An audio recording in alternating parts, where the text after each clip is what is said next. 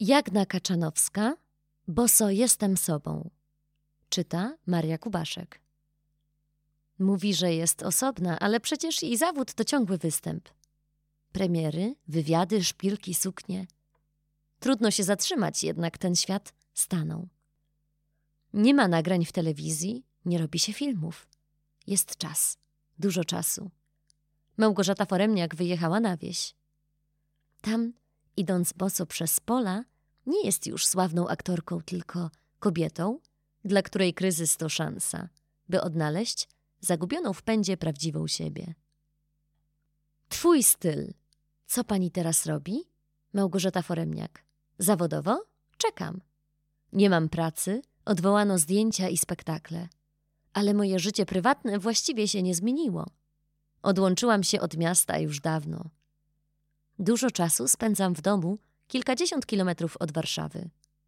Mam psy, koty, które jeżdżą ze mną, dwa psy wiejskie, tutejsze, muły, kucyka, trzy ule.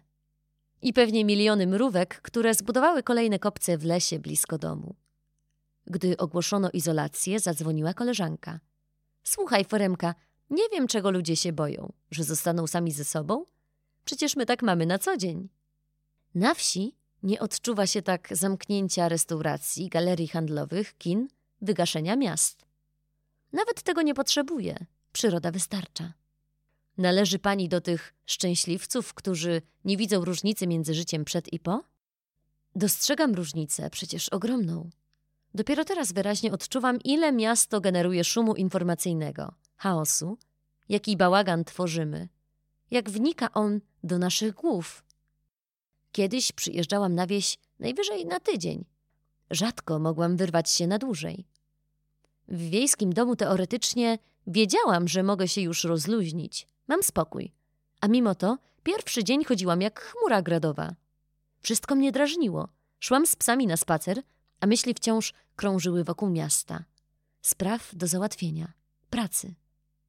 Dopiero na drugi, trzeci dzień stres puszczał i budziłam się jak nowonarodzona, z lekką głową.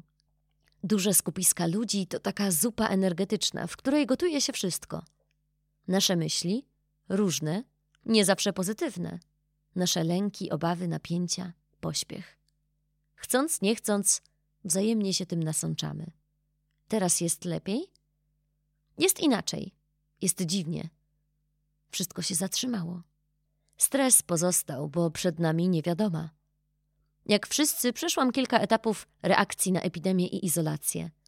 Na początku chłonęłam informacje. Zaczynałam ranek od telewizyjnych serwisów, statystyk.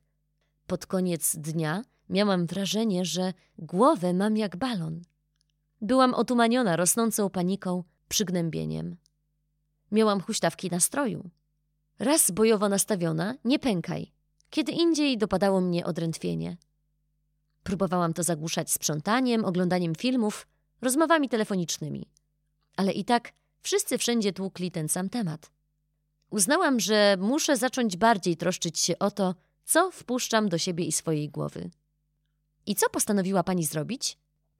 Zredukować ilość medialnego szumu, zmniejszyć dopływ bodźców, zadbać o swoje wnętrze.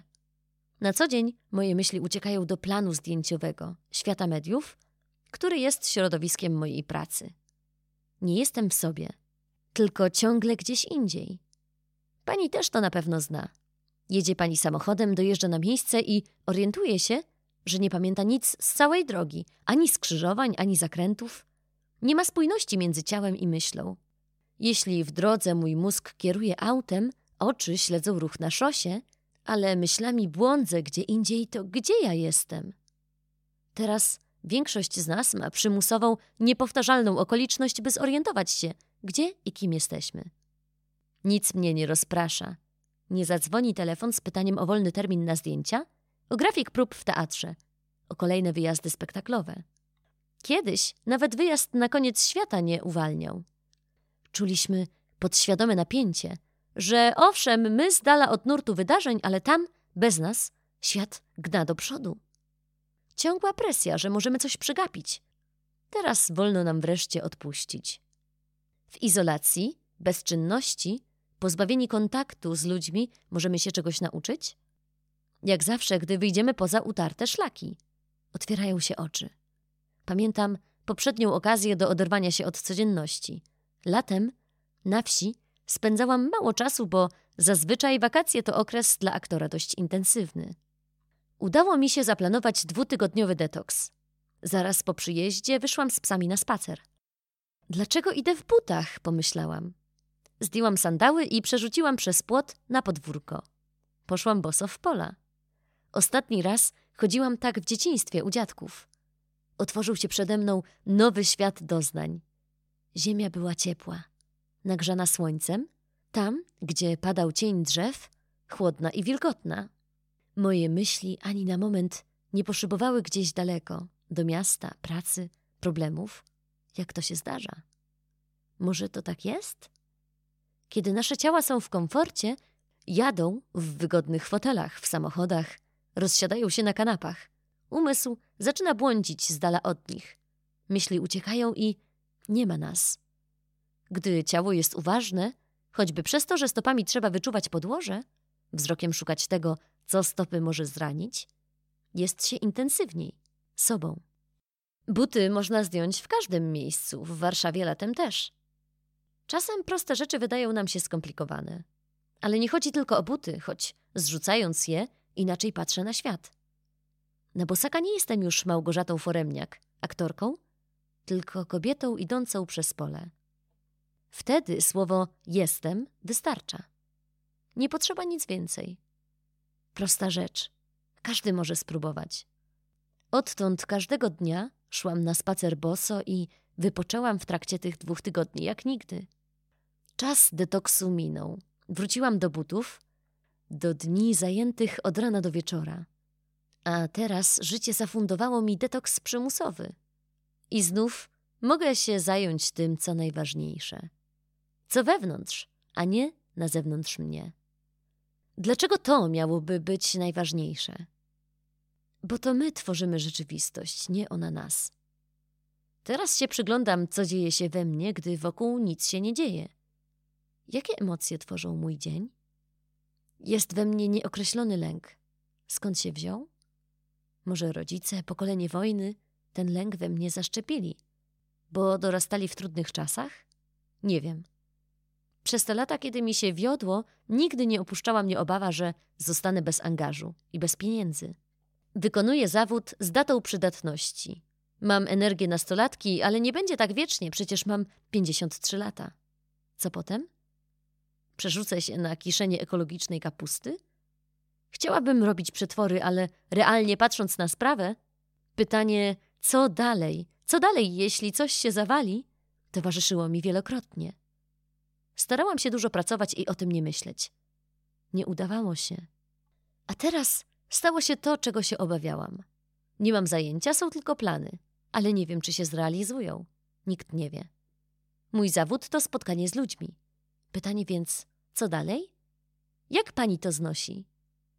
Powinnam czuć strach i jestem zdziwiona, że tak nie jest. Czuję spokój.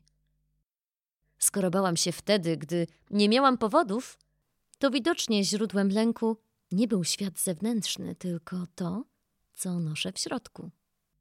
Lęk był stanem umysłu, a nie reakcją na rzeczywistość. I tylko ja jestem w stanie go pokonać, wreszcie się go pozbyć. W głodówce nasze ciało usuwa toksyny. To, przez co przechodzimy, jest społeczną głodówką. Kiedy przestaje się jeść, organizm zaczyna żywić się tym, co zmagazynował.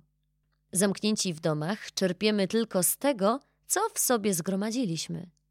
Spokój czy strach? Miłość czy niechęć? Myślenie czy zniewolenie? Wszyscy duchowi guru, terapeuci radzą. Boisz się? To skonfrontuj się ze swoim strachem. Owszem, nie mam pracy, ale dla mnie to straszna myśl. Często miewam takie lęki. Gdzie tu nadzieja? W ciągu dalszym ale zasypiam i budzę się w swoim łóżku. Mam dach nad głową. Rano robię sobie kawę, jem śniadanie. Ilu ludzi na świecie w tej chwili nie ma tego komfortu? Miliony. Obiektywnie patrząc, jestem szczęściarą. Przestałam być dla siebie jedynym punktem odniesienia. Już nie wypełniam sobą i swoim niepokojem całego obrazu. I mam intuicję, że wszystko będzie dobrze. Proszę spojrzeć. Tam po drugiej stronie podwórka siedzi człowiek na balkonie i gra na gitarze. Czy to nie piękne? Czy widywała pani takie obrazki przed epidemią? Nie, bo wszyscy byliśmy zagonieni. Teraz możemy docenić możliwość pogrania na gitarze. Spotkania się z bliskimi zostały nam odebrane, ale dzięki temu odkrywamy, jakie ważne są te spotkania twarzą w twarz. Dotyk. Przeżyłam to, gdy w Wielką Sobotę wiozłam siostrze babę wielkanocną. Otworzyła furtkę, a ja wiedziałam, że nie powinnam podchodzić. Położyłam ciasto na chodniku. Gdy podniosłam wzrok na siostrę, zobaczyłam, że płacze. Czułam, że jest mi droga jak nigdy wcześniej.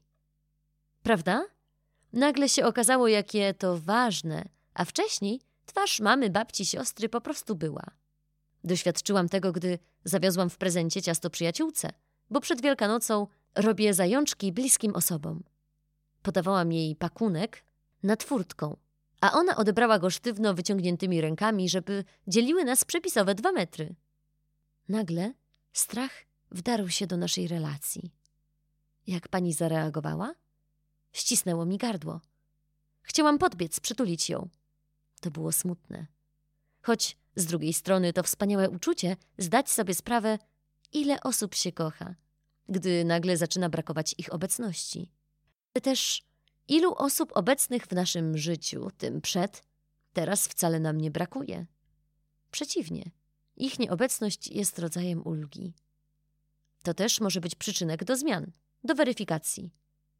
Jak miło usłyszeć w telefonie tych, których się nie spodziewałam, a jak smutno nie usłyszeć tych, na których liczyłam.